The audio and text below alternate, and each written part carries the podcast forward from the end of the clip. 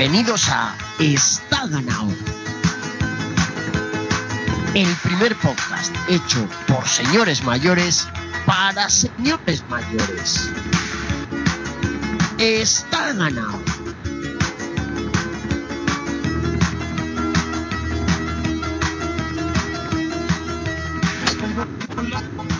Bienvenidos, queridos Steelers, otra semana más.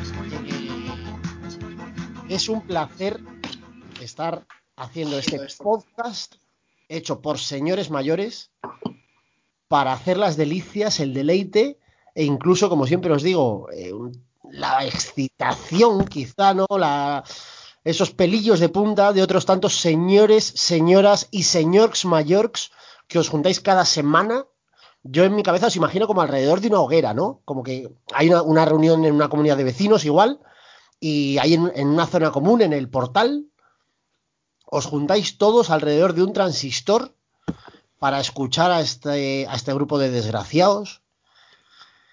Y las buenas nuevas y la actualidad y los chascarrillos que os traemos semana tras semana. Eh, estamos ya en todo el follón os lo digo para que no os pille de, improviso, así, de, sopetón eh, el programa de hoy, porque claro, eh, ya hemos entrado de lleno en la temporada de bicicletitas. Eh, estamos también en un momento bastante a tope de la temporada de baloncitos y además, además de la temporada mm, per se, ¿no? De las, de las competiciones, de las diferentes competiciones, también hay noticias, hay, hay primicias, vamos, hay sucesos que requieren toda nuestra atención. Así que eh, no nos queda otra que ponernos manos a la obra y para eso ya sabéis que yo me bastaría solo en realidad, porque soy prácticamente mi madre siempre siempre se lo ha dicho, vamos, se lo decía más de pequeño, ¿no? Ya con los años la decepción llegó. Pero de pequeño cuando les hablaba, le preguntaban igual a una amiga, ¿no? Que hacía mucho tiempo que la había, oye, y, y Cachon, ¿qué tal? Y decía, yo creo que eso es súper dotado. Vamos, le vemos en casa que es, que es un chaval muy despierto, ya no se come la plastilina. Eh, claro, había ahí detalles que le hacían ilusionarse, luego ya, como os digo, pues con los años, eh, pues se vio que parecía que sí, pero estaba ganado la superdotación, pero al final parece ser que no. Entonces, como necesito alguien en quien apoyarme para poder eh, conducir esto, ¿no? Para que esto llegue a buen puerto, pues lo que hago cada semana, como bien sabéis, es traeros a un agente y nos vamos a ir, en primer lugar, al centro de la península para dar la bienvenida a mi querido hermano Pablo Brace. Pablo, ¿cómo estás? Buenas tardes. ¿Eh? Buenas noches. Podrías hacer todo ya con, grabaciones de otros, de otros programas y así no, no tenemos que hablar, ¿sabes? Eh, no me des ideas, no me des ideas eh, para ahorrar costes ¿eh? y al final, pues para lo que hacemos, efectivamente, podría ir sacando trocitos y, reutilizándolos, me lo apunto, no es mala idea. He, vuelto al micrófono, porque el otro día me dijisteis que se me escuchaba bien y lo he escuchado esta mañana y no se me escuchaba bien. O sea, también es por mi, mi nula vocalización y demás, pero... Efectivamente, sí, el, dejar de ir al logopeda tampoco te ha ayudado. Pero es cierto que cuando no usamos micros se oye ahí un poco rollo cueva, parece que, parece que somos ahí un poco Ortega Lara eh, en directo. Y efectivamente con micro como que se quita un poco... No, no, no vamos a sonar nunca bien porque no es nuestro objetivo tampoco, pero por lo menos no sonamos a ojete. Déjame antes de continuar que abra la otra ventanita y dejo, voy a soltar al toro de La Rioja, de la cuna del Vinate. ¿Cómo estás, Beni? Buenas, aquí estamos. Bien, estamos bien. ¿Estás ya, ya eres inmune? ¿Ya, ya te han dado, os han puesto ya por ahí vacunas de estas de superpoderes? inmune ni de nada, a nada. A nada. Ay, ¿cuándo nos la pondrán? Ojo, ¿eh? he escuchado antes eh, que la Comunidad Europea se ha, se ha, se ha comprometido a, a partir de este mes, repartir 100 millones de vacunas entre toda Europa. Y decía, haciendo los cálculos, un, un ingeniero, como siempre, putos ingenieros, decía que a España le correspondían como unos 10 millones de vacunas al mes. Eh, así que yo creo que en seis meses, vamos, eh, estamos ya todos como, como los cuatro fantásticos. En cuanto nos pe- y- no- Inmunes y en la laurel. Ahí está, además, además de verdad, todos en la laurel con el tato, haciéndola, llevando al tato en procesión. Qué bien, amiguitos, pues vamos a empezar el programa de esta semana. Y como siempre, ya sabéis que el programa solo puede empezar de una forma. Porque además, esta semana hemos tenido bastante faena, eh, bastante gente nos ha dicho cosas. Luego lo vamos a ir hablando eh, durante, el, durante el programa, porque además parece, parece que algunos otros medios están empezando a hacerse eco de este humilde podcast. Eh, hay medios, incluso hay programas nacionales que nos plagian ideas. Y claro, esto evidentemente no se puede quedar así. Porque si algo se sabe en la radiodifusión española, es que los auténticos inventores de tener trabajadores sin contrato, mal pagados, en un piso en Aluche, somos está ganado. Ahora se ha puesto de moda lo de los becarios infiltrados, ¿no? Y los becarios en todos los programas. No, no, no, no. Esto fue algo que surgió en Está ganado. Aquí fue donde bautizamos a.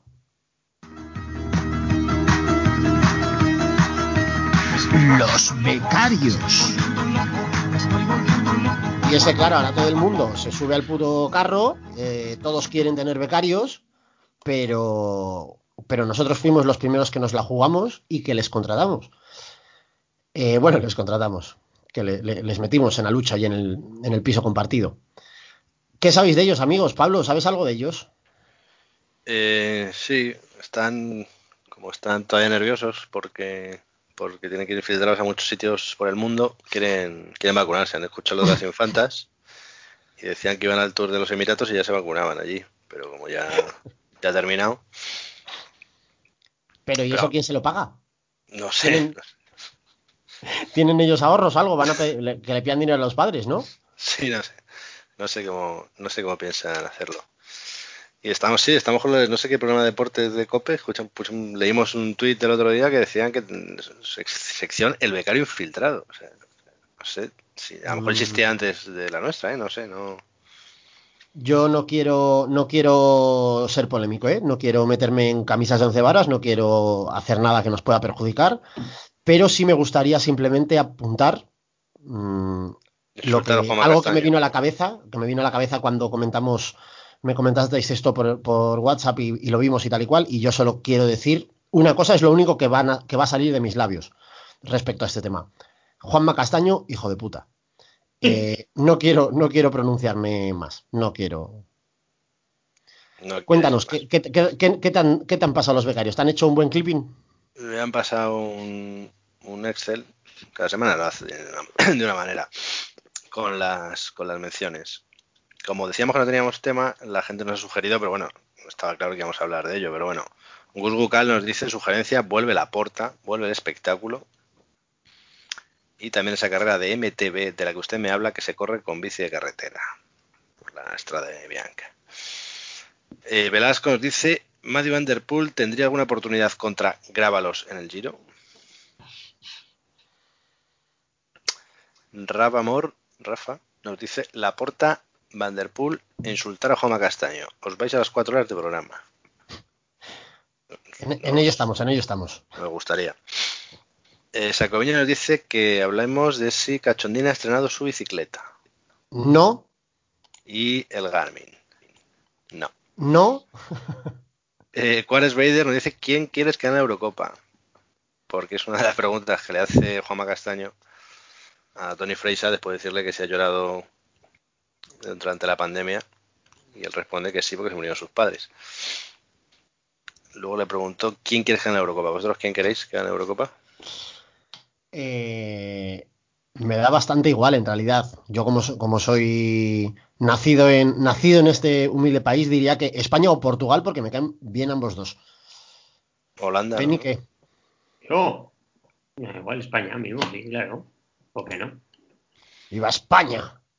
¡Viva España! De todas formas, ya que nos, ya que nos, nos, nos copian ellos, les copiamos, eh, le, le vamos copiando nosotros toda la vida, ¿no? Pero Sí. no es lo mismo, no es lo mismo. ¿Eh?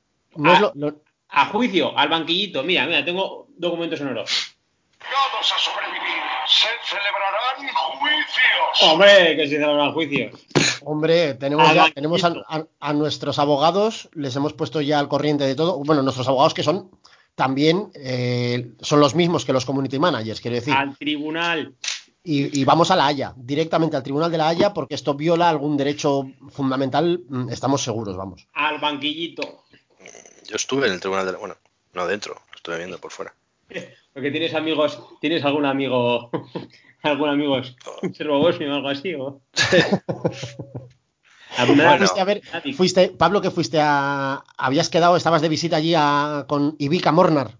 Habías Sí. ido a verle unos días Era y. el, el colega del, del, del serbocroata del Chupito. Sí, ya, ya voy a ver el tribunal. Eh. Jom-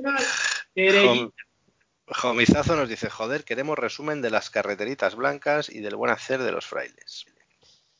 Ahora hablaremos. Ahora, ahora hablaremos de ello, sí. Eh, ¿Esto cómo se dice? MMPE-alter. No sé, es, es una persona nueva. Un becario pide matrimonio al otro tirándose en paracaídas en medio de una carrera. Algo así. Muy en vuestra línea de deportes de Antena 3. Hace mucho que no veo los deportes de Antena 3. No sé.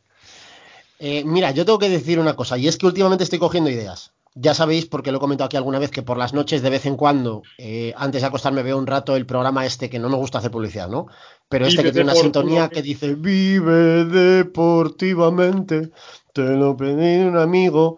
Pues el mismo señor que, que hace ese programa, hace otro más cortito a mediodía, en la sexta, yo creo que es, o en la tres, no me acuerdo en qué canal. Y ese programa que aparentemente es de deporte, en realidad dura un minuto, el deporte dura un minuto y medio, y luego eh, este señor se dedica a poner vídeos de YouTube directamente, Hostia, sí. eh, un poco como nosotros, pero ya, ya no solo el audio, sino que directamente pone las imágenes de YouTube, 10 minutos de vídeos de YouTube, eh, de, de humor además, eh, nada relacionado con deporte ni nada. Eh, y os digo, estoy cogiendo ideas. No descarto entre lo que me decías, Pablo, de, de usar eh, trozos de programas antiguos y 8 o 10 vídeos de YouTube, mm, cualquier día doy un golpe de estado y me quedo yo con esta ganado. Así os lo digo. Muy bien. Eh, Miguel Veloz o Bellot, no sé cómo se lee, nos está comentando gente nueva. Cuando hemos puesto que el otro día hablamos del Campeonato de España de Rallys, porque Cañizares eh, corrió y tal, eh, pregunta, ¿pero del CERA, del CERT o del Supercampeonato? No sé, de los tres a lo mejor, no sé. No sabíamos que había tantas tantos campeonatos. No lo sabíamos y además es que nos da igual en realidad. Y luego Unai46 Moreno nos dice que no, no nos sigue, pero nos ha comentado, entonces no sabe que existe el grupo de Telegram a lo mejor. Dice, podéis hablar del pique Lorenzo Espargaro, oro puro. Que es, que En efecto. como dicen los jóvenes, un beef. Que mira que Lorenzo me cae mal, pero claro, reírse de Lorenzo, un tío que no ha ganado nada en su vida. O sea, Lorenzo ha ganado el campeonato del mundo y tal. Sí, sí, esto, esto lo vamos a comentar porque mm, yo no tenía ni papa, no me había enterado de nada y de repente esta tarde lo, lo ha comentado alguien en el grupo de, de Telegram y efectivamente, poca broma. ¿Algo más, Pablo? No, no, ya está. Vale, parece pues- poco. No, no, no, no, no, han hecho, han hecho bastante buen trabajo los becarios esta semana. Déjame que, que comente una cosa más, porque me hace, mm, personalmente me ha hecho bastante gracia ver que en las últimas semanas varias personas han comentado, eh, han celebrado, mejor dicho, que en los últimos programas he hecho varias comparaciones. Yo soy muy de hacer metáforas y, sobre todo si son faltonas, eh, me salen bastante bien. Y pues la semana pasada algo que dije de, de Mortadelo, de, de Valverde, que le comparé como con el, el- mando de la tele cuando se te queda sin pilas, ¿no? Que tú aprietas fuerte al botón pero no cambia y tal, pues que le pasaba un poco eso ya con los años que tiene y, y siempre se ha caracteri- caracterizado por, por tener esa punta de velocidad y esa, y esa capacidad, ¿no? De, de esfuerzo máximo y que ya en los últimos años está como más flojete y tal. Y hoy comentándolo en el grupo de Telegram, eh, un rato después, nuestro querido Alex Alonso ha hecho una comparación que, con, permiso, por supuesto, voy a reproducir, eh, porque además yo en, en privado con un amiguete mío lo, la utilizaba hace un tiempo. Nos dice Alex, hablando de, de- de Nairo Quintana, dice, Nairo es ese consultor con buen currículum que ficha tu empresa, empresa perdón, para revolucionarla de arriba abajo. Pero al final te das cuenta de que se lleva un pastizal y lo único que ha aportado es que la empresa se instala el paquete del Office. En este caso, pues Anacona podría ser el Excel y Dyer el Access. Eh, fuera de lo que nos hemos descojonado mientras lo contaba, efectivamente, gran comparación. Nairo, efectivamente, es el consultor humo. Eh, de hecho, esto es eh, me ha hecho especial gracia porque efectivamente en mi anterior empresa había un tipo al que otro amiguete y yo, el otro chico también es Lobero, mi, mi colega, y a este tronco le apodábamos Nairo precisamente porque era eso, como un- una humareda perpetua. Eh, todos los jefes te lo vendían como que iba a ser el revulsivo de la empresa y tal y cual. Y eh, lo que decíamos antes del grupo, Benny, ¿qué es el Access? No tengo ni puta idea. ¿Para qué vale? Eh, nadie lo ha usado nunca. Eso es algo que está ahí, pero que no se sabe muy bien para qué. Eh, muy bien, pues vamos a empezar. Y como, claro, evidentemente vamos a empezar por las bicicletitas. ¿Qué demonios? Porque como decía al principio, ya eh, hemos pasado las dos primeras, las dos romerías que tuvimos hace 10 días de, toma de contacto, de inicio de la temporada, y ya hemos empezado con, con todo lo gordo. Eh, el sábado pasado tuvimos la Strade Bianche. Eh, ojete, ojete, ojete. Eh, leía, me llamó la atención y quiero empezar por ahí. Eh, leía un par de días antes de la carrera a gente comentando en Twitter eh, si la Strade puede considerarse un monumento o no. ¿no? Porque técnicamente no lo es, pero hay gente que la mete ya por, por, por importancia de la carrera y de la gente que la corre, eh, la mete como una, un monumento más, gente que dice que no mm, puede serlo. Luego también hay polémica porque pues Lieja lo es, pero no siempre Lieja es tanto como la Strade, eh, en fin. Eh, no sé cómo veis esto, no sé si lo habéis seguido estos últimos años o si este año sé que sí que habéis visto algo, al menos espero. Eh, no sé si compartís esto de que cada año, a mí personalmente es una de las carreras, si no la que más, una de las que más me gusta del, calendario. Beni. Eh, bueno, pues no, no has puesto dónde he visto la tapa ni nada. Ah, es, es verdad, es verdad. Es que estoy, estoy, per- estoy perdiendo las buenas costumbres.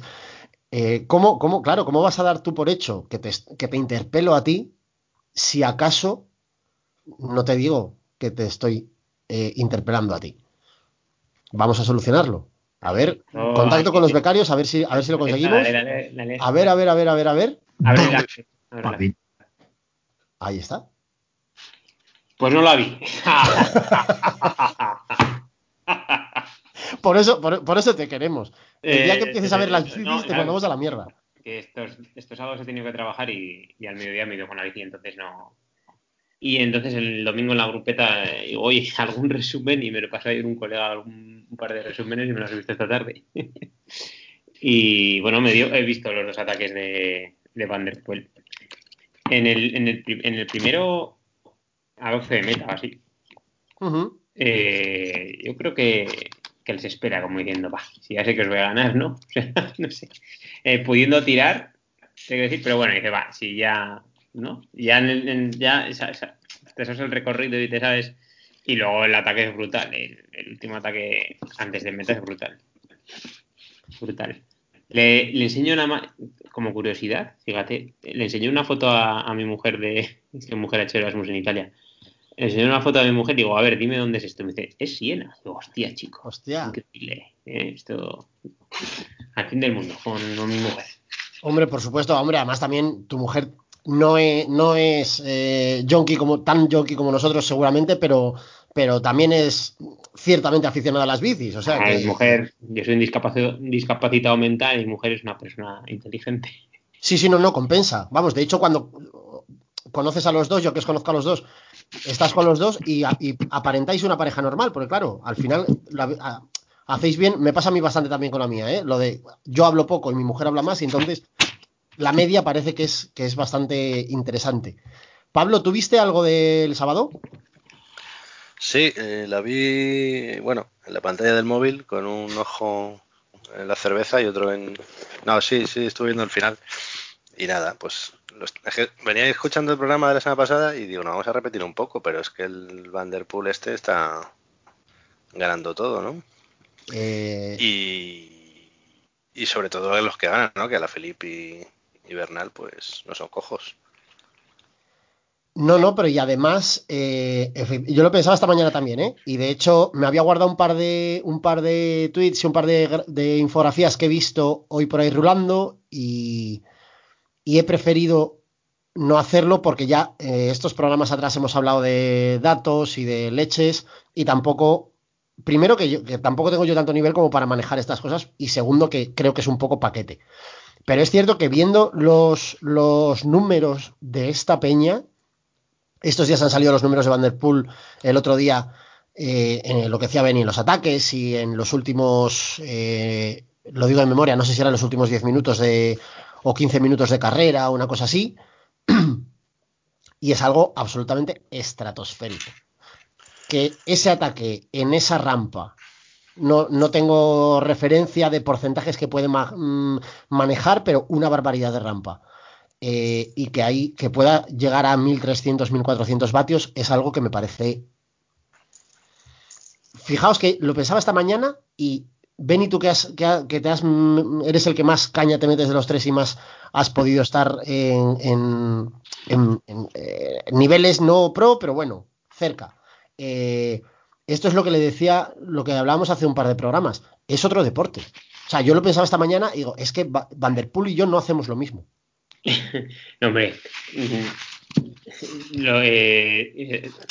han sacado un poco los datos de potencia que no, nunca te van a sacar de un profesional, te puedes sacar una potencia momentánea, una normalizada, pero nunca te van a sacar, digamos, porque te crees que, por ejemplo, Pinocho no, no dice nunca su FTP, no te dice nunca.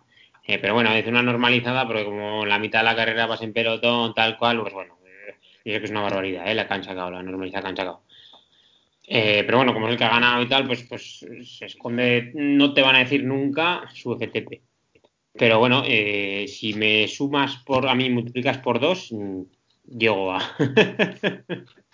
a ver, un, un aficionado bueno, pues que, pues claro, eh, es que igual tiene 100 vatios más que nosotros, por ejemplo, o lo que sea. Y luego ya pues un pro, pues otros ciento y pico más que un, un 100 más que un, un aficionado bueno. Por decirte números así, vamos, los que estamos aquí, pues el, pues somos la mitad de vatios. Hombre, yo el- que lo que decía, más o menos. Hay que decir, luego una, un, un aficionado, pues, pues digamos que está más cerca de ellos que de un pro igual que de nosotros, un aficionado bueno, ¿eh? Eh, que nosotros pues somos unos globeros. yo lo, eh, repito lo que os decía antes. Creo que si nos ponemos los tres en un tándem, en una bici de estas de, de tres pedalier y tal, creo que entre los tres no llegamos. a pero ni, ni cuesta abajo, o sea, ni con todo a favor, ni, da- ni hostias.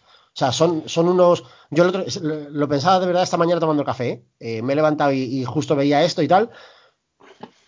Y es que es algo que, fíjate que yo en otros deportes en los que participo, que practico, nunca voy a, ser, voy tener un nivel profesional, pero puedo intentar acercarme de alguna forma, ¿no? O pueda, puede, al menos la, la percepción es que el nivel de un amateur respecto al de un profesional no hay tantísima diferencia. Pero en el ciclismo a día de hoy es algo, eh, lo que os digo, o sea, en mi cabeza es otro deporte, tío.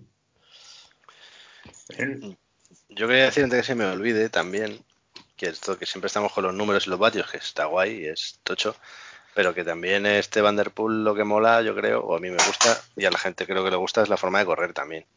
Sí, hombre. Que es lo que dice Benny, que ataca 12 meta y también antes el que selecciona el grupo casi es él también, a 50 kilómetros de meta. Y, y pues eso, la forma de correr que también a la Felipe la tiene, ¿no? Forma de correr siempre al ataque, Sí, que creo sí. que, es- que para el espectador es muy agradable de ver, muy, o sea, Esto recuerdo que lo hablamos hace unos programas con, no recuerdo si era con Dani o con Jota, bueno, con alguien que vino al programa, eh, que es una de las grandes, es- las esperanzas blancas, ¿no? Que les digo yo en plan coña. Eh, yo sí que es verdad, estoy totalmente de acuerdo y de hecho me ilusiona mucho y me gusta mucho verlos porque creo que es la única oportunidad que tenemos por delante ahora mismo mm, de que esto cambie un poquito. O sea, las últimas temporadas que llevamos de puro tras puro tras puro, la única forma de contrarrestar eso y de que eso cambie es Poyacar, eh, Vanderpool, Ebenepool y chalaos de estos que, que puedan hacerlo un poco el loco y que puedan dinamitar las cosas cuando quieran. Porque está claro que Ineos es lo que es, está claro que los holandeses son lo que son, y que ante ese ciclismo de supercontrol y de Garmin y potencia normalizada, lo único que te queda es un terrorista de estos que se inmole eh, a lo loco. También Pues- ahí entra un poco las esperanzas que tenemos con el, con el Giro de este año y, y don Alberto Contador Velasco. Pues os, os voy a decir una cosa.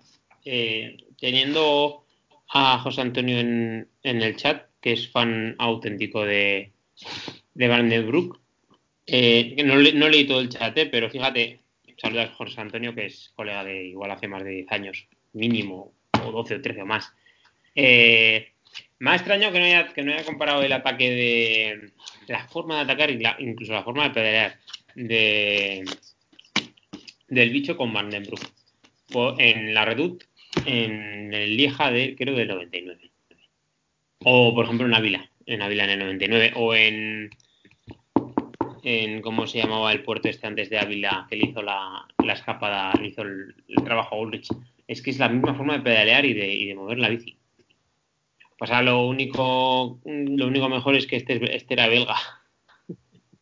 Bueno, me da igual, es belgas y holandeses. Pues sí, al final, al final pero que, que no he leído ninguna relación, es que estoy viendo ahora eh, de cuando ataca a Van der Broek en, en la Redoute, en, el- en la lija del, del 99. eh, Joder, tío, o sea, es que es una forma muy, muy parecida de levantarse la bici. Aquí revienta a Bartoli, por ejemplo, y, y Van der Poel revienta a la Philippe. Es decir, a dos tíos que, que son top en, en clásicas. Y también. Os quería preguntar, oye, estoy súper activo, ¿eh, Cachón? ¿Lo estás viendo? Sí, sí, no, no, no, no. Hoy Os quería preguntar, es que he leído en redes una cosa que parece un poco injusta. O sea, como para... Siempre están los que se flipan demasiado, los que nos gusta un deportista, un equipo, lo que sea. Y luego están los que, bueno, venga, no es para tanto. Entonces, he leído a varias personas como, bueno, es que claro, este chico Van Der Poel ha alargado, la- ha empalmado el ciclocross con esto y está en el top de forma. Y los demás no. Bueno, ¿y eso es culpa suya o qué? O sea, ¿no vale o qué?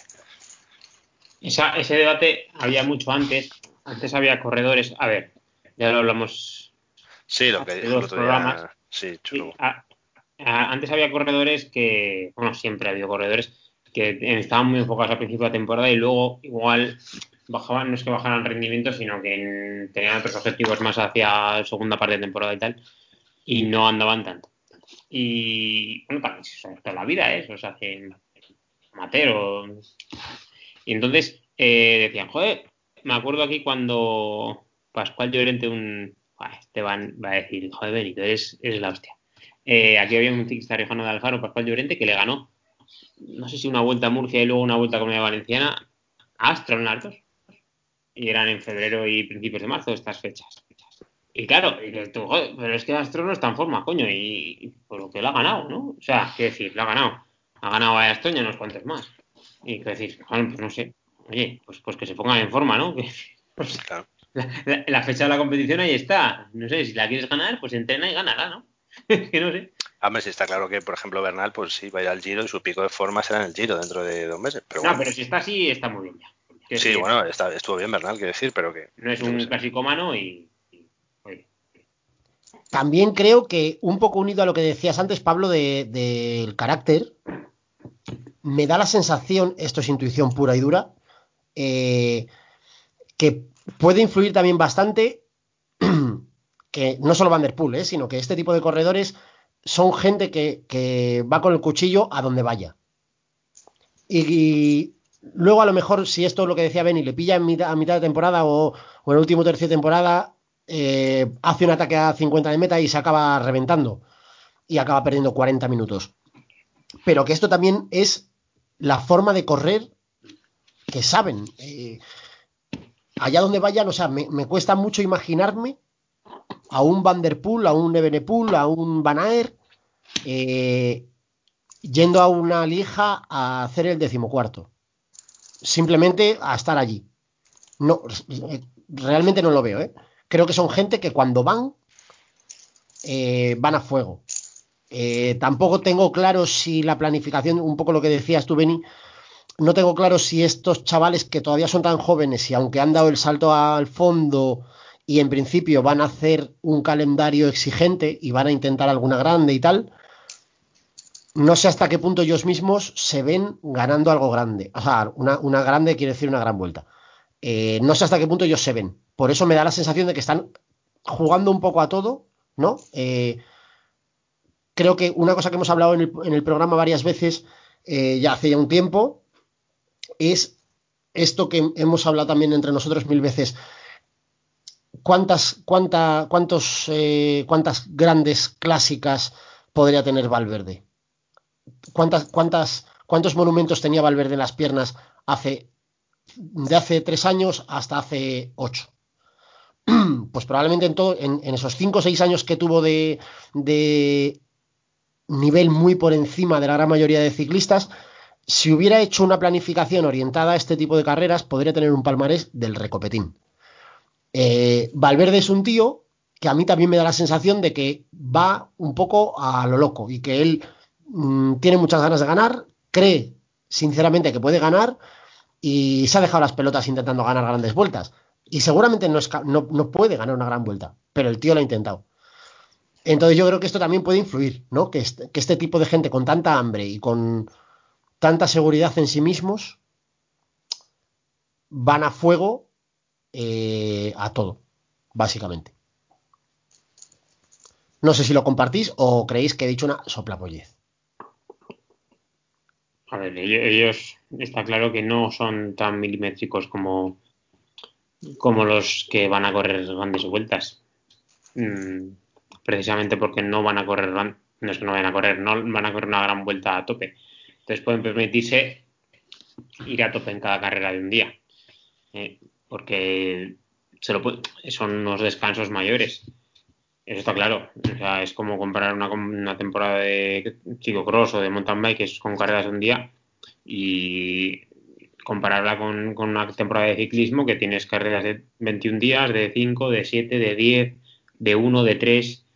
No es lo mismo, no es lo mismo. Entonces, ellos son jóvenes todavía y, y no sé hasta dónde pueden llegar respecto a las vueltas de, de varios días, respecto a los de un, de un día, está claro pueden ganar lo que quieren, lo que ellos quieran. E incluso sin estar en su pico máximo de forma, porque es que encima, eh, si no es por fuerza, porque eh, el otro día ganaba, ya, ya llegó al último repecho sabiendo que iba a ganar por fuerza, porque él ya está viendo que está dejando a la gente. Si no es por fuerza, pues será mm, por punta de velocidad, o si no será por estrategia, o si no será. Lo que sí que se le abre a la Philip, por ejemplo, es ahora tiene que pensar cómo va a ganar las, las carreras. Tiene mejor equipo y tendrá que, por fuerza no, igual no es, tendrá que ser también gracias a su equipo. Eso ya tiene que, replantearse cómo va a correr. Eh, voy a aprovechar, porque creo que a partir de hoy, mmm, creo, como mi, cabeza no puede parar de crear mierdas, eh, creo que voy a instaurar una nueva sección que es allá cuando hablemos de cualquier carrera, Además es que como te veo el fondo Beni para como no para los que no veis la imagen, no, como mis queridos hermanos no quieren liberar imágenes de este maravilloso podcast, no lo veis, pero Beni se conecta con un fondo de pantalla, un fondo de imagen que es Manolo Saiz, cabeza ternero, a punto de sacar la cabeza por el coche, le va, va a sacar la cabeza y le va a pegar un bocado en la oreja. Entonces, viéndote, no puedo evitar pensar, de hecho creo que voy a hacer una cortinilla y todo para esta sección. ¿Qué habría hecho Isidro Nozal en la Estrada de Bianch? llorar. Ganar, pero con, con, otra cabeza, con la suya no. Con la suya no. Se baja de la bici, se baja de la bici a los 20 kilómetros. Eh, vale, pues por cerrar un poco la, la parte de la estrada, eh, ahora que ya hemos dicho lo que la, hemos contado un poco lo que no le interesa a casi nadie, porque es lo menos importante, vamos a lo auténticamente importante. Da igual quien gane, da igual quien quede segundo, cuando el décimo en llegar a meta no es otro que Pello Athletic. Seguimos con la, con la humareda. Eh, Pello ha empezado la etapa, la temporada a tope. Eh, mal se tiene que dar, corregidme si no estáis de acuerdo, pero vamos, yo diría que mal se tiene que dar para que entre Landa Meana y Pello Athletic no se lleven prácticamente los, mon- los monumentos y las grandes vueltas de- del 2021, ¿no? No sé cómo lo veis. Y Juegos Olímpicos. Y los, y, y, hombre, y los, y los Juegos Olímpicos y el Mundial. Creo que van a hacer, estaban hablando entre ellos eh, de hacer como Indurain y Olano. Hmm. que uno de ellos en ruta primero y segundo y luego en, en carretera segundo y primero, ¿no? Por repartir un poco los, los galones. Fuera coña, Pello Bilbao décimo en la estrada.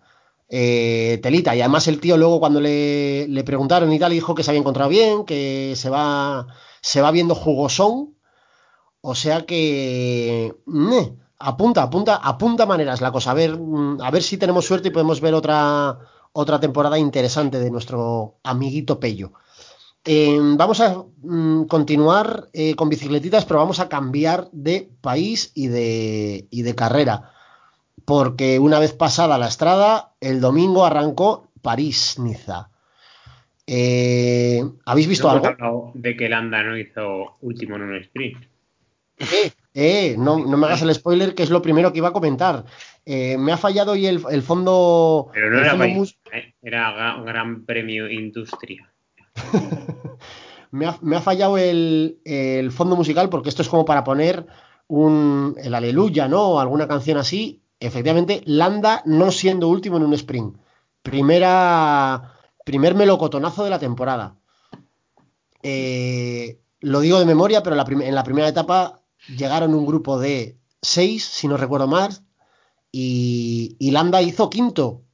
Ojo, o sea, hubo, claro, iba a decir que hubo uno que llegó después que él, eh, no uno cualquiera, no, el mueble de Boyacá, don Nairo Alexander Rojas, Quintana Rojas, mejor dicho, eh, llegó justo a rueda de, de Landa, no pudo aguantar el, el sprint al que le sometió Landa. Eh, no sé si habéis visto algo más, ¿no? Hoy, yo hoy no he visto, por ejemplo. Te he leído, Pablo, cuéntanos que alguien se ha pegado un filetazo bastante curioso, ¿no? Varios, varios. He visto el final y se, se han caído. Los últimos 20 kilómetros ha habido 4 o 5 enganchones y caídas. Joder. Y uno del Jumbo, no sé cómo, no me acuerdo cómo se llama. Se ha roto el casco incluso. Pues nada, espere- esperemos que nos haya partido la crisma. Pero vamos, lo mejor son los comentarios de Contador y Javier Ares. Siempre, Conta- siempre. Ha dicho que le gustaba más, eh, que él quería ir a la Tirreno Adriático antes que a la París-Niza. Pero ¿sabéis por qué? Porque le gustaba más el trofeo, ha dicho. Un tridente. Que es un tridente, que le gustaba más. Que el de la París-Niza no, no le gusta tanto. Eso ha dicho, te lo juro que lo ha dicho hoy. Qué grande es. Que es, es, es que es, es demasiado. O sea, ya llega un momento que parece que, lo, que es de coña, ¿no? Que nos inventamos, que le ponemos en su boca cosas eh, para descojonarnos y tal. No, no, es que es, que es, demasiado, es, es demasiado bueno para ser cierto. Es que además ha sido porque primero Javier Ares le ha dicho que, que, el- que solo antes, que antes de que él, solo tres corredores o cuatro, no sé, habían ganado la, la París-Nice y la Tirreno Adriático. Y ha dicho él, bueno, yo gané las dos, pero a mí me gustaba más. Yo quería ir a la, a la Tirreno Adriático. Y le ha dicho el otro que por qué y le ha dicho la historia del, del trofeo.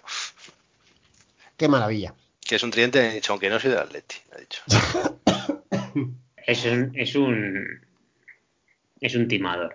Es Sí, un timador porque la primera Tirreno que le recuerdo correr siendo top, que igual antes de ganar el Tour correr alguna Tirreno, la primera Tirreno que le recuerdo correr es en 2013. Y es que encima no es que la tuviera cerca, pero es con un poquito mejor de forma. hubiera podido estar más delante, pero le ganó Quintana, le ganó. Luego sí que en la de 2014, en la última etapa, hace un ataque histórico y la gana desde lejos.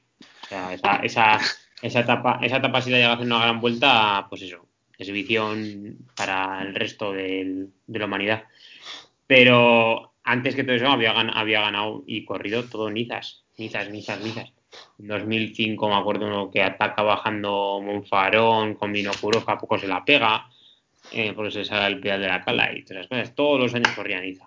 Todos los años. Todos los Es años. un, es un películas, ¿eh? Porque Es luego ha top. dicho, le ha dicho Javier Ares, el- a mí el trofeo que me gusta es el, el del Giro, el trofeo que dan, que es verdad que es muy chulo y tal.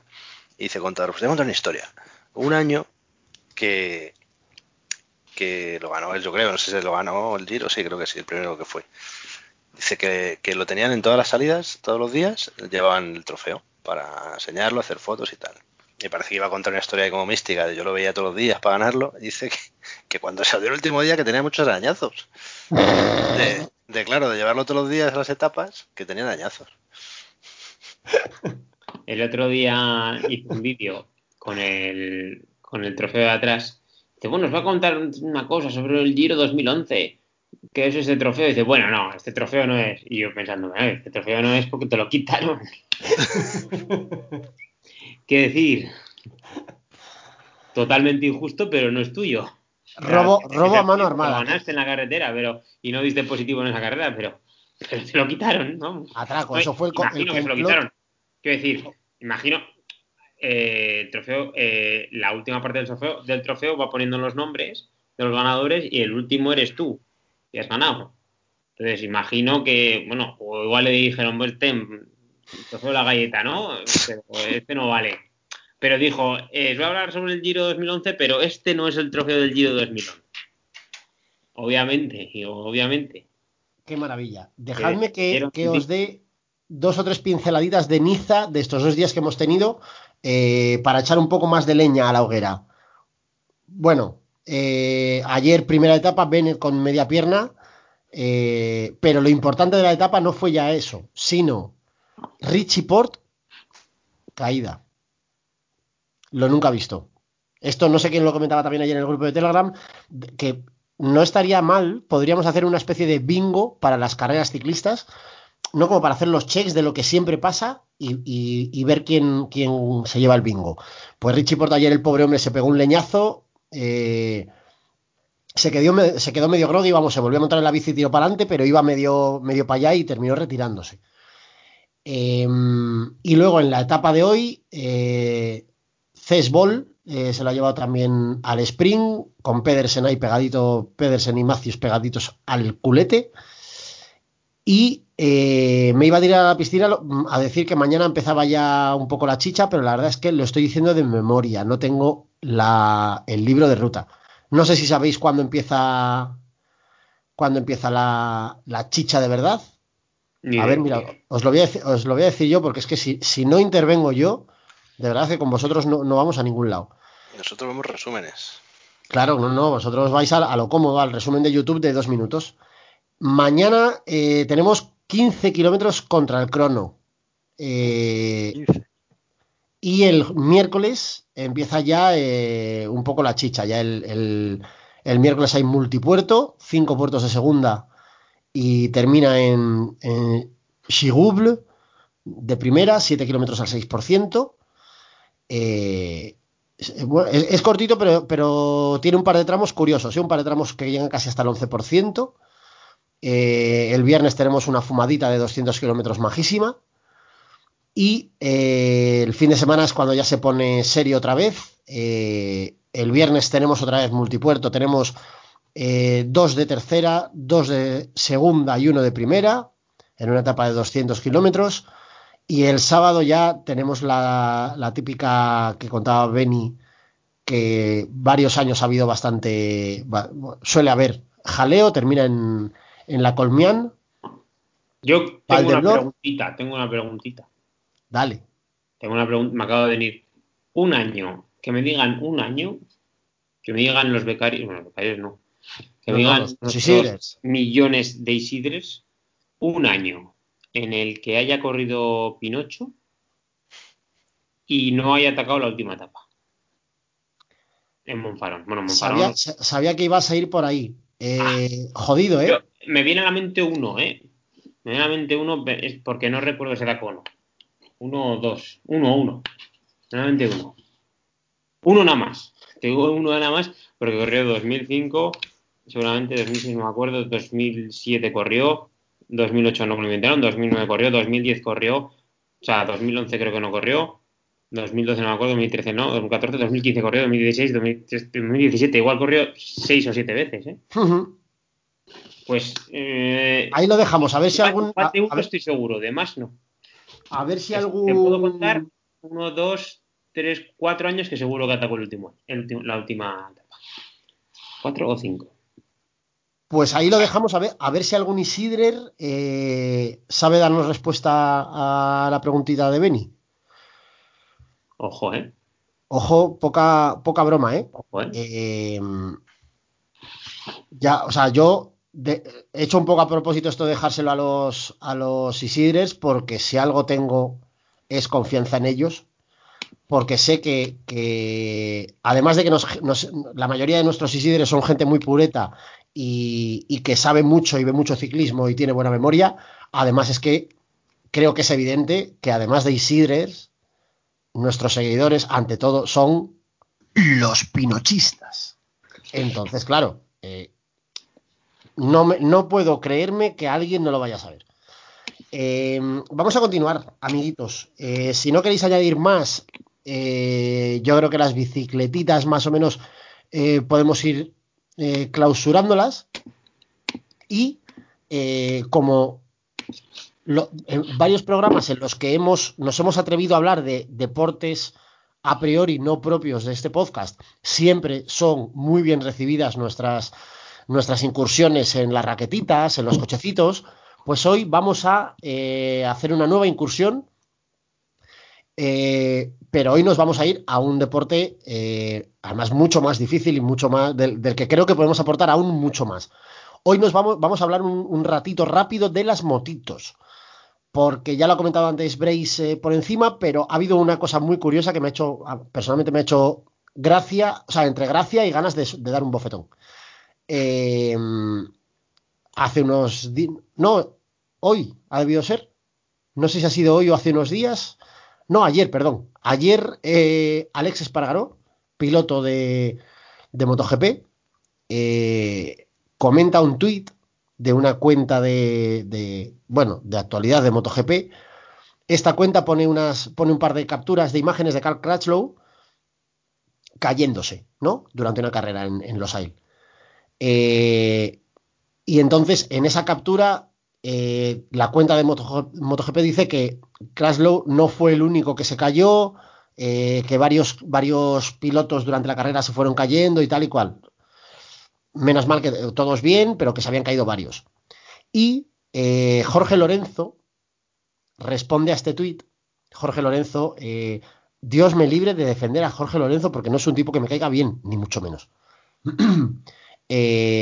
responde poniendo I told you, te lo dije, ¿no? Y un gesto como de encogiendo los hombros. Jack Miller, otro piloto, responde a Jorge Lorenzo eh, diciéndole, ¿y qué tal si, si creces, si maduras un poco, chaval? Eh, deja de comportarte como un crío. Eh, a esto, este tuit es el que pone la, cuenta esta que sigue a MotoGP, pone estas dos capturas. Y Alex Espargaró retuitea estas, estas dos capturas eh, diciendo, "Pre- eh, prefiero ser una buena persona que un campeón. Eh, te quiero, Cal, a, a ¿no? Como diciéndole, mira, tú no, o sea, Lorenzo habrá ganado mucho, pero tú por lo menos eres buen tío y no sé qué, no sé cuánto.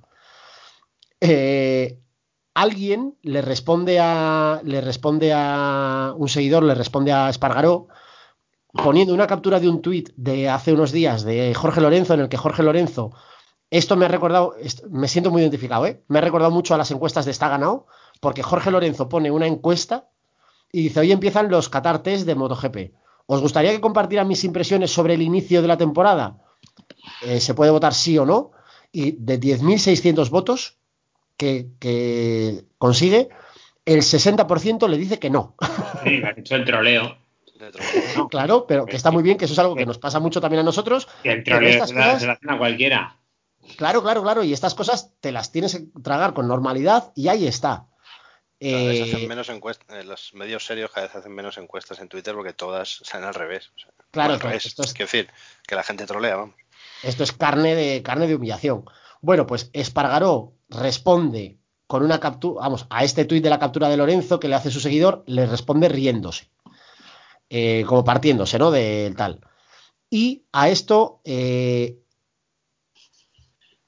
nuestro querido Jorge Lorenzo, en un detalle que es lo que luego más se ha comentado, ¿no? Que a mí es de donde me ha llegado, eh, Lorenzo responde diciendo muchos lloros, ¿no? Como partiéndose de risa, dice una captura de la Wikipedia, del perfil de Wikipedia de Alex Espargaró, en el que pone los datos de él y luego su carrera deportiva pone que lleva desde el 2004 activo, que lleva cero campeonatos mundiales, cero victorias y dos podios.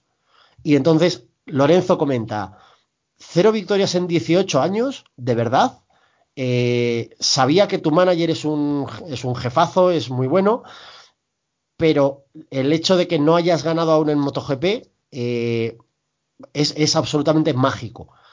Al menos Cal Crutchlow, el piloto con el que había empezado toda esta polémica, y, eh, al menos ha ganado, al, menos han ganado un par de carreras.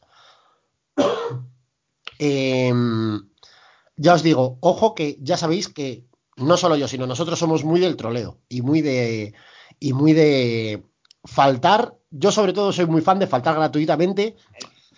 A ver, vamos a ver, vamos a ser un poco serios. Si es que quién le, se podría decirle a, a, Lorenzo, oye, yo he ganado más que tú, pues pues tres tíos, ¿no? Ahora mismo cuatro que estén en, no tres, no llega a cuatro, eh, dos o tres tíos, ¿no? Que pues Rossi, Márquez y un poco Rossi más. En activo Rossi Márquez, supongo. O sea, te quiero decir, y tú vas y a un tío que le han hecho el troleo para, para decir, que está diciendo, oye, pues me gustaría comentaros cómo veo yo en la MotoGP actual y tal, que han hecho el troleo y te ríes de él, como diciendo, "Ah, como si yo sepa más que, sé, sé más que tú. Entonces, no tienes ni puta idea lo del otro. Claro, pero todo, si- todo empieza. Es como si nuestro becario le, pues, le pone eso a, yo qué sé, a, a Valverde. Pero chico, tú, escucha. Atiende, pavo. ¿Tú quién Pero todo, tú empieza. y yo damos pedales, pero que no tiene nada que ver, ¿sabes? Pero todo empieza a venir porque Jorge Lorenzo va en plan flipado y cuando ve que Crutchlow se ha caído, le dice, te lo dije. En, en plan ahí, ñe, ñe, ñe, ñe. Yo ya eso, o sea, si, si tú a mí esto me lo, tú me lo puedes hacer, pero si un compañero de trabajo me hace esto o un compañero de competición, se va a comer un bofetón seguramente. A ver, escucha, pero es O que sea- Lorenzo es lo que es, o sea, es una persona indefendible. Pero luego es que es como un teléfono escacharrado. Luego deriva en que el otro, que es. mm, que es, tiene- ¿Qué decir? Eh, ¿Con quién has empatado para reírte tú de Lorenzo? ¿no? Que sea, Totalmente. caso, no, no me cae nada bien. O sea, no. No, nunca ha sido una cosa que me, que me cayera bien, pero. Chico, ¿tú quién eres? Para- Yo- yo el tío voto- quiere dar su cua- opinión, ¿no? Cuando lo he visto esta tarde y he leído los tweets y me he enterado un poco mm, de cómo había sido la movida, yo desde aquí pido que esto creo que se debería solucionar en una pelea con navajas. ¿Qui- ¿Quién eres? Eso, que se diga el uno al otro, tú quién eres, ¿no? Que, que Lorenzo le coja del pecho y le diga, tú quién eres. Y, y luego que se navajen. Y a ver si hay suerte y no sobrevive ninguno de los dos. Porque realmente no me siento cómodo defendiendo a ninguno de los dos, la verdad. Que lo arbitre Juanma Castaño también. Sí, y a, ver si se lleva alguno, al- algún navajazo así lateral o algo. Eh, aprovechando que le mencionas, eh, no quiero ahondar en la herida, ¿eh? No, no quiero decir mucho más, pero sí dejadme que anote simplemente rápido Juanma Castaño, hijo de puta. Eh, no sé si queréis añadir algo más de, mo- de motitos o de algún otro deporte así eh, peculiar que os haya dado por ver. ¿Algo, ¿La temporada de pelota Beni este año se está jugando? ¿O, o- sabes algo? Pues yo que sé, a puerta cerrada me parece. Buah, estoy fuerísima. Mira, es, eh, hasta la pandemia, te voy a decir una cosa. Y en los pueblos, aquí en. Para los que no sean de, del norte, bueno, del norte. El norte para, para la gente del País Vasco Navarra y La Rioja, el norte es País Vasco, Navarra y La Rioja, ya lo sabes, ¿a que sí, no? Sí, Tal sí, cual, sí. hombre, no, no. Yo como, como santanderino que soy, eh, sé que no pertenezco al norte. El norte eso no es nada. Bueno, No, no, claro. es esto. Para la gente que no sea de, de las de las sitios de, que son de pelota, eh, los pueblos eh, en sus fiestas contratan con las compañías de pelota que tienen, digamos, como si fueran clubs, contratan festivales, ¿no? Entonces, eh, pues, oye, soy Aro, eh, voy a contratar un festival bueno, la verdad. Aro puede contratar un festival bueno porque es un, pueblo con pasta y contrata profesionales. ¿no? Igual un día de los cinco días de fiesta, un estelar bueno con los profesionales buenos y otro día, pues resto cuatro días profesionales de tercera o de segunda, ¿no? Eh, en, en cambio, los pueblos menos más baratos o sea, más baratos, que tienen menos dinero, pues siempre intentaban o hacer un día bueno, bueno con profesionales buenos, o hacer tres o cuatro días con profesionales, bueno, conocidillos del, entorno y tal. Y cuando se retiró Titín, ¿no sabes quién es Titín? Bueno, ya os digo, Sí, ya el mejor, el pelotari que, que revolucionó la pelota sin ganar un mano manista nunca. Esto lo busquéis por Wikipedia y ya está. Pero es verdad que y es Sería riojano. para, para nuestros isidres que no conozcan un poco el mundo de la pelota, simplemente déjame hacer la comparacióncita del día de hoy. Titín sería más o menos, ¿no? Podría ser lo que el Tato Abadía al fútbol, ¿no? Sería el Tato Abadía de la pelota. No, Titín realmente revolucionó la pelota, pero mm, mano a mano no, no, no dio juego. Eh, un pelotari completo es el que gana mano a mano. ¿eh? Eh, lo importante es como en el tenis, en individuales, pues aquí también el mano a mano. Lo que pasa que lo que más vistos igual es en parejas, ¿no? Bueno, total, que le dio a Titín por crear una empresa de jubilados. ya ahora los pueblos eh, pequeños contratan a los jubilados, porque claro, va Titín, va todo nombres de antes. Joder. Es como si eh, te dicen, oye, ¿quieres ver un partido de primera, un Celta Valladolid? ¿O quieres ver un viejas promesas Barcelona-Madrid? ¿Y tú qué quieres ¿Quieres ver a Munitis y a Mavisca? sea, ¿Tú qué quieres ver? ¿El Real Madrid-Barça del 95? ¿O quieres ver un Celta Valladolid del 2021? Pues, pues, hombre, escúchame, tráeme a toda esa gente con sus calvas y sus tal, Ahí y sus está, y su barrigas, barriga. y a que el pueblo aplauda y se coma unas costillitas mientras le ve. Y así es. Ahí está, unas pochas y un culo. Y entonces el tema de la pelota está siendo, ahora no, como no hay público, pero de la pelota está siendo que el Titín, por ejemplo, cuando era profesional jugaba cuatro partidos a la semana. Joder. Estamos hablando de levantarse millón de pesetas de antaño por partido. Entonces, eh, mínimo, era el tío que más cobraba. Entonces, ahora lo que, lo que se quejan las empresas mucho, las empresas profesionales, claro, que están contratando a la empresa, a las empresas de los, de los jubilados para hacer partidos de exhibición y a ellos no les. Claro, dices, "Joder, bueno", dice el pueblo, ¿a quién, ¿cómo vamos a llenar el frontón? ¿Con los cuatro chavales que nos mandan las empresas que no nos dan ni para medio Claro. estelar? ¿O con Titín Capellan, no sé qué? No. Pues hombre. Me hace gracia porque yo, como, como buen santanderino no norteño, esto en Cantabria es exactamente igual, pero con el bolo palma. En el bolo palma, que también es un deporte que a nivel regional mueve cierta, bueno, cierta no, mueve oleadas de yayos y de gente de pueblo, eh, pasa exactamente lo mismo. En las fiestas de los pueblos, en todos los pueblos hay un torneo de bolos y hay varias líneas, ¿no? Está el, torneo de primera, que van los top, que cobran pasta por ir, y luego están los torneos cutres. O sea, que cómo será que yo en el, de mi pueblo algún año he tirado. Yo tirando bolos con una bola que, que no, que no puedo, o sea, que pesa más la bola que yo. Pero, pero sí, sí, es lo mismo. Lo que pasa es que los bolos yo creo que es como un poco la pelota de, de, de todo a 100, ¿no? Es como un amago de, de, de deporte similar, podríamos decir. Eh, esto, ha salido así un poco sobre la manga, sobre la marcha, pero me hace mucha ilusión ver que cada día vamos un poco más a, a lo rancio. O sea, creo que el siguiente paso es que dejemos de hablar de bicis y de fútbol y que hagamos el, podcast entero de bolos y de pelota. Hora, dos horas y cuarto hablando de, de bolos y de pelota. Eh, lo, lo- lo dejo caer, lo, dejo caer como desafío. A ver si algún día tenemos huevos de hacerlo. Eh, de momento, como no lo hemos preparado, tenemos que pasar a la parte de baloncitos, que es lo que nos eh, interesa y nos mueve. Y empezando los baloncitos, no sé muy bien por dónde empezar en realidad, porque tenemos actualidad que nos, que nos devora. Vamos a ir en orden cronológico y vamos a ver qué ha pasado esta semana pasada, este último fin de, eh, porque el sábado tuvimos, eh, después de la, de la estrada, ha sido un, un sábado de reventarse. Después de la estrada, eh, derby. Pablo, dime que lo viste. Sí, sí lo vi. Por desgracia. Bueno, por desgracia.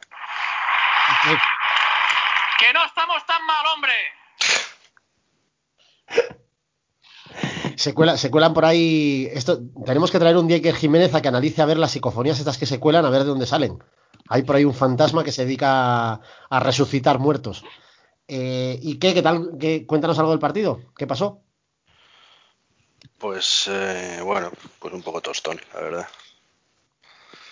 Eh, Estaba ganado, pero al final no tanto. Estuve estuve viendo luego, este año no estoy viendo nada nada parabólico, ¿eh? muy poco a Premier y muy poco. Uh, Pero- Pero estuve viendo un rato después del Tottenham contra no sé quién jugó, 10 minutos, y pues eso, los ingleses juegan corriendo y el Madrid Atleti juegan andando. Eh, empezó el partido, en la primera parte se adelantó el Atleti con un gol de Luis Suárez. Eh, y sufristeis ahí como pollitos, ¿eh? Tú que eres merengón, Pablo. Un poco, bueno, de- iba a decir que de churro sacasteis el empate final a uno. Tenemos que decir De churro que y porque el Cholo echó el tractor atrás. acerté que el Madrid iba a empatar en el 90.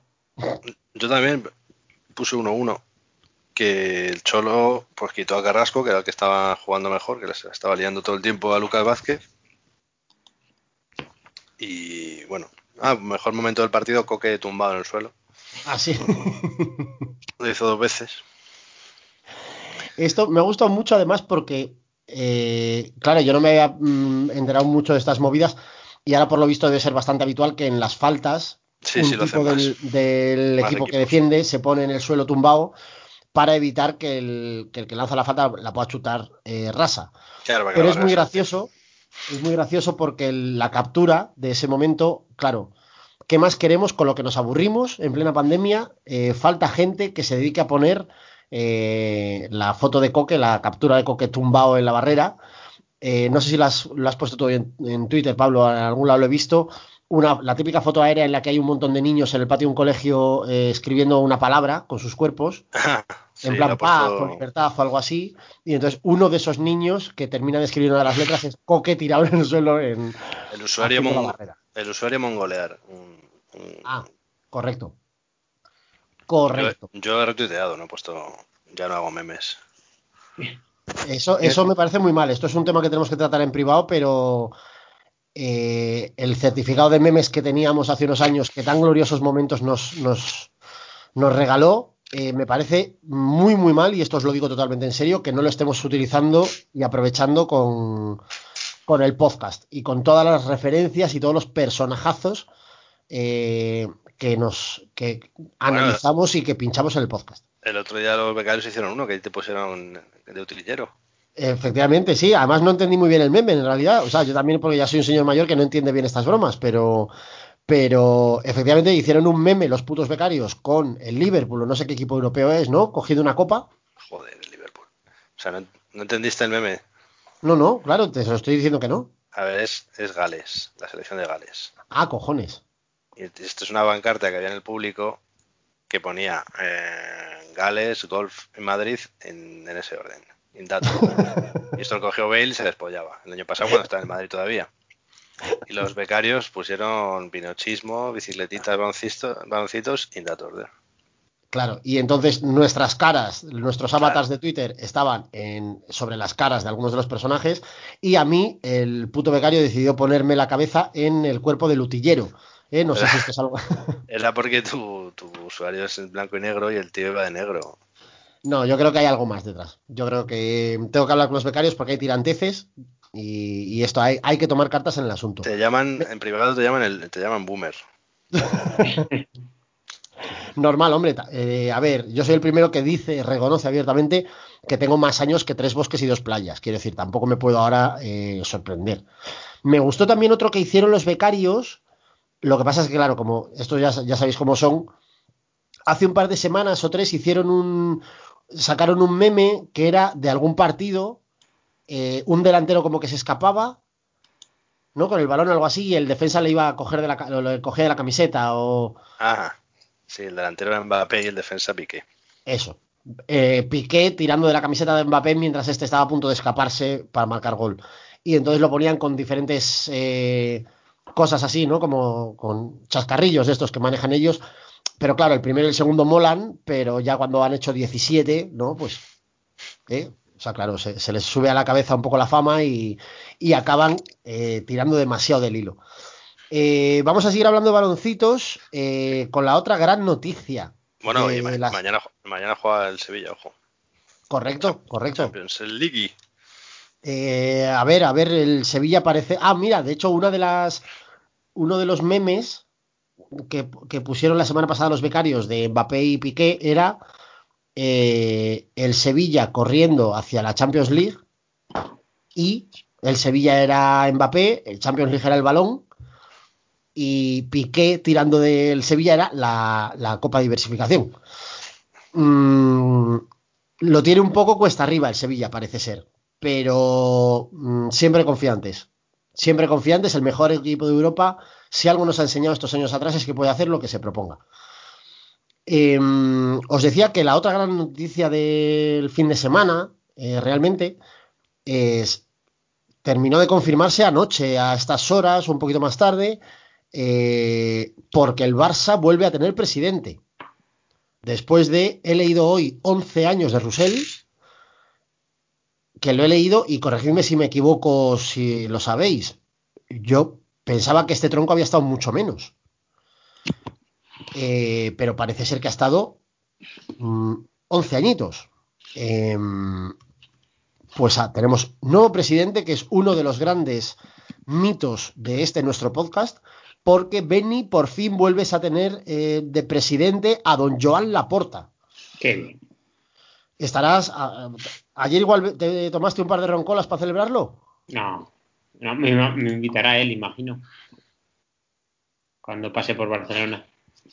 Estos días ya, ya se ha... No, pero dicho, a ver, eh, ha sacado hoy a su, a su equipo directivo. Claro, muchas risas, jajaja, ja, ja, el puro, el champán y tal. Miraos su equipo directivo, a ver qué os parece. A ver vídeo si os parece. Ha puesto a Mateo Alemani, ha puesto, decir, es gente que maneja. Ha puesto a un ex CEO de Mediamar por ahí, te que decir que no sé.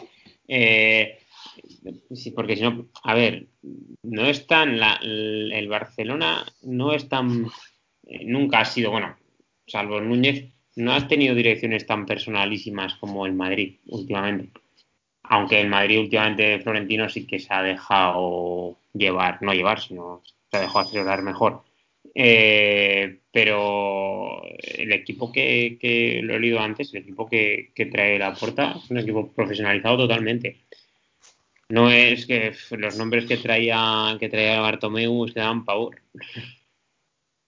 A ver, lo estoy viendo aquí en el mundo deportivo. Eh, claro, yo probablemente no tenga mucho conocimiento de este, de este perfil de gente, ¿no? Así que me voy a dedicar a comentar un poco la apariencia física, ¿no? Que también es otra cosa que me gusta. Gente. Ahí está la porta. Se mean encima. ¿Has La Porta que es- el vídeo cantando el himno? Sí, maravilla, maravilla.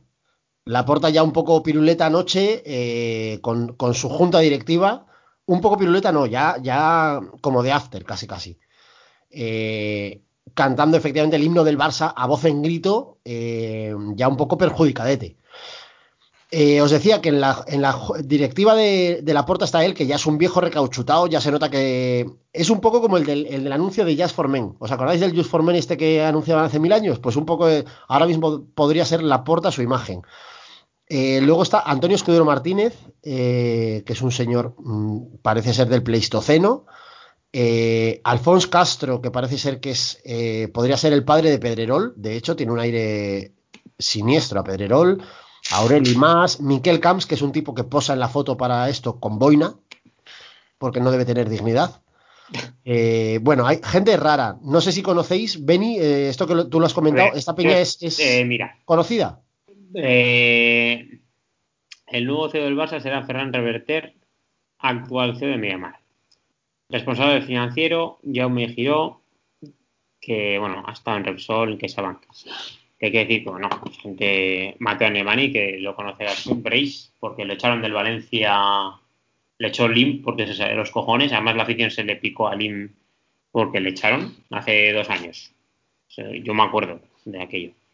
Eh, tengo que decir, gente pues, que parece que tiene un recorrido profesional anterior, porque al final Barcelona es una empresa también.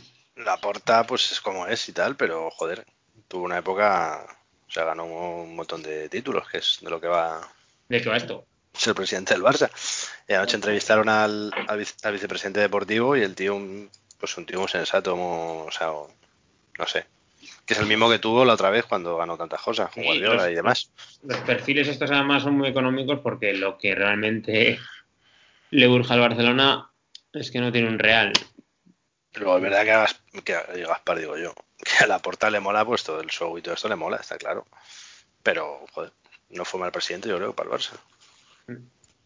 Hombre, yo lo único que veo que sí que me da un poco de pena es que viendo las candidaturas veo que Víctor Font, otro de los rivales, eh, pues a mí igual me hubiera gustado que hubiera salido este tipo, no por él, sino porque su número dos era Tony Nadal. Eh, podríamos haber tenido ahí una confluencia de raquetitas y baloncitos. Eh, ojalá, ojalá. Bueno, Eh, además, luego terminaron ahí dándose la- un abrazo a los tres diciendo que van a, a colaborar y tal. Mm. Por el bien del Barça. Los Barça. Hombre, tal como está la situación, yo por lo que he leído las últimas semanas, tal como está la situación a nivel económico y a muchos niveles del Barça, eh, a lo mejor hace falta que colaboren entre todos. De hecho, eh, escuché ayer por encima, porque estaba currando mientras tanto, pero a la noche ya, yo creo que fue el propio... Ah, sí, lo estaba contando el vizconde en, el larguero, eh, que una de las cosas que comentaba de, de Laporta era que Laporta en, un- en alguno de los últimos mítines o de las últimas charlas que ha dado con socios y tal, ha dejado caer la posibilidad de que el Barça se convierta en sociedad anónima deportiva. Porque dado la brecha económica que tienen, eh, ahora mismo por lo visto las vías pasan por... Que dicen que son Eh. del Barça y no lo son. Y me están embaucando algunos de ustedes. Y eso es lo que no me gusta. Qué Que los maravilla. embauquen. Que los engañen. Eso no me gusta nada. No caigan en la trampa. Que si Pues no hacen ver que son del Barça, no los leería nadie ni los escucharía nadie. Ovación, O sea ovación de pie. al loro. Que no estamos tan mal, hombre. I menys encara engrescat amb la joia Eh, pero que va a haber razón, en ese momento estaban segundos en Liga, estaban en Copa y estaban en semifinales de la Champions. O sea, te quiero decir que tampoco... Es que luego no ganaron nada. Me gusta esto de, de a mí no me molesta por mí, es porque, porque no se engañen. A mí me Ya os engaño yo. pero a vosotros que no se engañen, ¿eh? Eh, bueno, lo que comentaba Ahí anoche, tuvo, lo de con- ahí tuvo una moción de censura. Estaba chinado, chinado. lo que comentaban anoche era eh, que cabía la posibilidad, dejaba caer la posibilidad de que el Barça se convirtiera en sociedad anónima deportiva. Porque dadas las deudas que tiene y dadas los últimos balances eh, tan jodidos que ha tenido, no, no deben tener demasiadas posibilidades de, eh, claro, o buscas un patrocinio a muy largo plazo que te adelante la pasta, tiene un gran problema de deuda y, por lo visto la vía más fácil para salir de ahí sería renegociar la deuda a corto plazo eh, para ampliar esos vencimientos. Eh, yo esto es una cosa que siempre me llamó mucho la atención, ¿no? La permanencia de ciertos clubes como al margen del, de la- del reglamento económico, por así decir, del, del resto. Benny, tú que ya que eres futbolero y además sabes de, de dineros, ¿tú crees que esto es sostenible en el tiempo? De momento Eh, les, han, lo- co- les ha condenado la Unión Europea a los cuatro a los cuatro equipos que son de socios. Porque digamos que tienen una especie de eh, es que lo leí en inglés, ayudas estatales, pero no sé a qué se refieren, no sé por qué eh, lo llaman así. Pero creo que les ha condenado a devolver cierto dinero al Osasuna, al Athletic Bilbao, al Madrid y al Barcelona por eso. De todas formas, es un anacronismo porque eh, tú ahora mismo creas un club de socios y si suben a segunda B, que es categoría semiprofesional ya, la federación o no sé si el PSB o quien sea les obliga a, capitalizarse y a hacerse sociedad anónima deportiva. Digo porque, por ejemplo, pasó aquí a uno de los logroñeses que eran un club de socios y ahora no sé cómo lo hicieron ni cómo lo dejaron de hacer, que, es que les obligan. O sea, en cuanto suben a, segunda B, sí, creo segunda B, les obligan a... O sea, no puedes seguir siendo un club de socios si vas a ser profesional. O más. Entonces, eso fue eh, por ejemplo, el Atlético de Madrid también eran, eran todos clubes socios, pero el Atlético de Madrid cuando lo compró Gil, bueno, lo compró, se hizo con él, eh, también entró en la ley de sociedades anónimas deportivas en el del 90 o el 89 o así. Y, bueno, eh, valorad vosotros a quién hay mejor. Eh, En ese momento, por ejemplo, el Atlético de Madrid era el segundo equipo de, el segundo club de España en títulos. Tenía las mismas ligas que el Barcelona. Por decirte un ejemplo. O una menos. Eh, repasando un poco lo que, que que. Claro. revisando lo que comentabas de, de, efectivamente la noticia, la noticia eh, que se produjo en los últimos días sobre estos cuatro equipos, las cuatro sociedades anónimas deportivas que quedan en España, efectivamente Europa ha dado un vuelco eh, y ahora mismo ha, ha sentenciado a los cuatro clubes a devolver una serie de impuestos que se ahorraron ilegalmente, según entiende, eh, frente al gobierno de España. Esto se debe a que las sociedades anónimas deportivas eh, tienen un tipo impositivo del 25% en vez del 30% como el resto de, equipos, con lo cual estos, estos cuatro clubes desde el año 90 han estado pagando un 5% menos de impuestos que el resto. Esto es lo que ahora Europa le llevan tiempo con, esta, con este caso, habían tenido varios idas y venidas y ahora eh, parece ser que Europa eh, ha, anulado un fallo anterior que, le- que lo autorizaba, eh, con lo cual estos cuatro equipos tendrían que devolver eh, un 5% de, de los impuestos de los últimos eh, 30 años prácticamente. Más allá de esta sentencia, el caso del Barça es conocido, vamos, y el del Madrid, desde luego, son dos equipos que ya eh, desde el año pasado han tenido que acogerse a préstamos ICO, de hecho, a créditos ICO, porque no tenían eh, tesorería para pagar sus gastos ordinarios. Eh, no, sé, no sé cómo veis esto. En mi cabeza es, es un poco anacrónico. Eh, bueno, no sé si anacrónico o injusto, quiero decir, no me, no me acaba de gustar una normativa que permita que X equipos puedan tener un régimen o puedan tener un tratamiento diferente al del resto. ¿Cómo lo ves tú, Pablo? Pues sí, no, no debería ser así. Pero. Complicado. Yo luego no sé, a nivel legal, no sé cómo es un proceso, no recuerdo, sinceramente, recuerdo cuando eh, se hizo esta, esta, este cambio en, en la primera división española, al menos, vamos, recuerdo el, el caso del Racing en concreto. eh,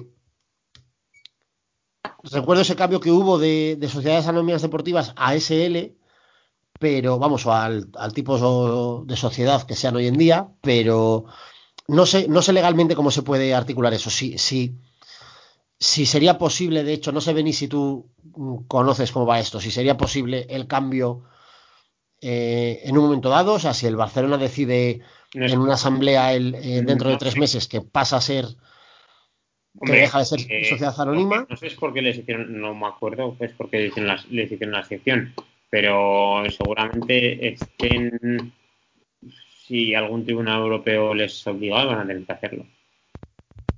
Es una anomalía, es decir, que no. No sé si el Bayern sigue siendo club de socios de todas formas, ¿eh? Ahora que me entra en la cabeza, ahora que me viene a la cabeza. No sé si el Bayern sigue, el Bayern de Múnich sigue siendo club de socios pero desde luego son anomalías en, en las ligas europeas, está claro. Mira, dentro de que, fíjate, de- dentro de una Champions convive un club estado prácticamente como el Paris Saint Germain, que cuanto más petróleo venden, más fichajes hacen, ¿no? como quien dice, y, y un club de socios como el Barcelona al Madrid. leo que, el- que la figura de la Sociedad Anónima Deportiva se creó en el, en el año 90 eh, buscando la transparencia de los clubes de fútbol. O La sea- creó Felipe González, que en aquel momento era el presidente del gobierno, y estimuló, vamos, creó este, esta figura eh, para permitir que los clubes tuvieran autonomía financiera. Por lo visto, en ese momento eh, la mayoría de clubes tenían una figura un tanto diluida, eh, se les reconocía algún tipo de, bueno, de funcionalidad social, ¿no? O de importancia social. y esto hacía que muchos de ellos recibieran pasta pública, sea, viniera de donde viniera, quiero decir, pero de, de, de entes públicos, vaya. Eh, y esta medida iba precisamente un poco encaminada a evitar eso, ¿no? A que fueran empresas como cualquier otra, aunque esto no se haya conseguido del todo porque son muchos los clubes que han conseguido ir tirando y han, y han sobrevivido más de una vez por la ayuda pública, pero, pero esto fue un poco, bueno, efectivamente, claro, la diferencia de una figura a otra es eh, de un componente más social, ¿no? Más eh, participado por toda la población o por un grupo amplio de la, de la población a pasar a ser una empresa participada por X socios. Eh, no sé, yo lo que mm, es que estoy de acuerdo con lo que comentabais.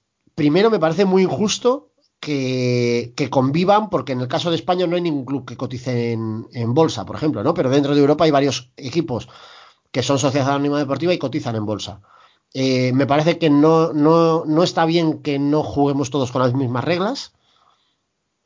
Eh, y luego, ya a nivel opinión personal, tampoco me parece bien eh, que haya interferencia de dinero público en eh, equipos profesionales. Puedo entender y me parece bien y estoy de acuerdo, de hecho, y quizá debería haber más inversión en, cantera, ¿no? Inversión en críos, en deporte base. Creo que lo que no tiene ningún sentido es que el gobierno de Cantabria, por ejemplo, meta pasta en el Racing para que el Racing no desaparezca. Opinión personal de Cachon. Eh, racinguistas enfurecidos, podéis venir a quemarme la casa eh, si os ofende. Eh, no sé, yo creo que son cosas que, que deberían ir por cauces diferentes, ¿no? Que una cosa es que el fútbol, especialmente, además, sea un deporte que mueve pasiones y tal y cual, pero primero que las normas sean las mismas para todos. Y segundo, eh, bueno, pues que si podemos dejar un poco al margen la, la pasta pública, eh, pues estaría bien. Me dicen por el pinganillo, eh, que es el chat este que tenemos mientras grabamos, eh, concluya, varillas, concluya. Concluyo que a la mierda todo, hombre, ya. Eh, no sé si queréis añadir alguna cosa más. Beni, dime, por poner un poco de un broche a, al trozo de, de Barcelona y la porta que hemos comentado, ¿qué esperas de la porta? Eh, ¿Alguna, qué sé yo? O sea, estos días se ha filtrado un vídeo eh, que hoy además creo que es el día idóneo para comentarlo, un vídeo con una chavala que se acerca a hacerse una foto con él, debe ser una cría jovenzuela, y eh, muy al margen ya de, otras muchas cosas, ¿eh? pero la porta con, con lo personaje que es, eh, la, la coge con el- por el- le pone el brazo por encima de los hombros, le dice no sé qué tal cual, la chica le, hace alguna gracia y él le dice, bueno, cuando cumplas 18 años, vuelve a por mí. Eh, ¿Qué podemos esperar de este tronco? Yo, el triplete este año ya, ¿no? Remontan al Paris Saint y pues tri tranquilos. Hombre, mal se tiene que dar. Yo creo que mal se tiene que dar para que para que no haya triplete. Triplete, triplete no. Yo con ganar la Champions League me vale. Tenía que volver del nido para que dijeran eso de mi amigo del New. Del New. sí, buenísimo. Amigo del New. Eh, por terminar ya y, y poner broche incluso a la parte de baloncitos, eh, tengo que sacar, Pablo, a la palestra un tema que, El que colea el penalti mucho. no lo he sacado. El penalti no, del penalti no, no, no habéis dicho nada. Bien. Ah, que, que hubo un penalti en el partido del Madrid, Era que no, pasa, pasa. ¿Qué ibas a decir? un tema que colea mucho últimamente, sobre todo entre los entre la masa de Isidres, que es que como buenos ronceros que somos y merecedores que nos hemos hecho de ese, de ese mote, eh, ya sabéis que cuando en este programa se habla de alguien y se bendice a alguien, automáticamente lo más probable es que ese alguien o se quede paralítico o deje ese deporte o algo similar. Eh, hace unos programas, hablando de la liga, Pablo dijo como de forma muy clara que el Atleti iba a ganar la liga, que estaba ganada. Eh, desde entonces cada vez son más los rumores y cada vez es más la ola que apunta a que no solo el Atleti no la va a ganar, sino que quizá el Barça gane la liga. No, Eh, ¿Qué puedes decirnos tú del gafe ¿Quién es el tronco este? Ah, Roncero. Eh, ¿No serás tú a lo mejor un, un roncero de todo a 100? La va a ganar el Atleti seguro. Insistes en ello. Te, te reafirmas en que va a ganar el Atleti. Eh, bien, yo me lo apunto aquí en la porra y, y ya hablaremos dentro de unas semanitas a ver si ese gafe contra gafe funciona o no funciona. Eh, no sé si queréis añadir alguna cosa más de baloncitos. Nada, Eh, ¿Qué te pasa? nada. Nada, fuera, fuera, nada. Nada, a, la- a pastar. Pues si no tenemos nada más que añadir, eh, ya sabéis lo que está empezando a pasar, ¿no? Destrozar pelvis. Eh, sí, ahora eso es. Lo siguiente va a ser destrozar pelvis, pero eso ya de forma eh, privada, cada uno en su propio terreno de juego. Han puesto Sí. Futurama en Disney Plus, así que vedla de nuevo. Ahí está. Una... Pablo siempre recomendándonos series desconocidas que solo conoce él, pero está muy bien que nos traiga estas recomendaciones para que los demás podamos también disfrutar de ellas. Eh, no sé si oís, empezáis a oír las campanitas de fondo. Mujerador. Eh, esto ya sabéis lo que significa. Hasta aquí ha llegado el está ganado de esta semana. Ha ganado. Eh, nos escuchamos, nos insultamos, queremos que nos insultéis a través de redes sociales eh, y nos volvemos a escuchar aquí la semana que viene. Adiós.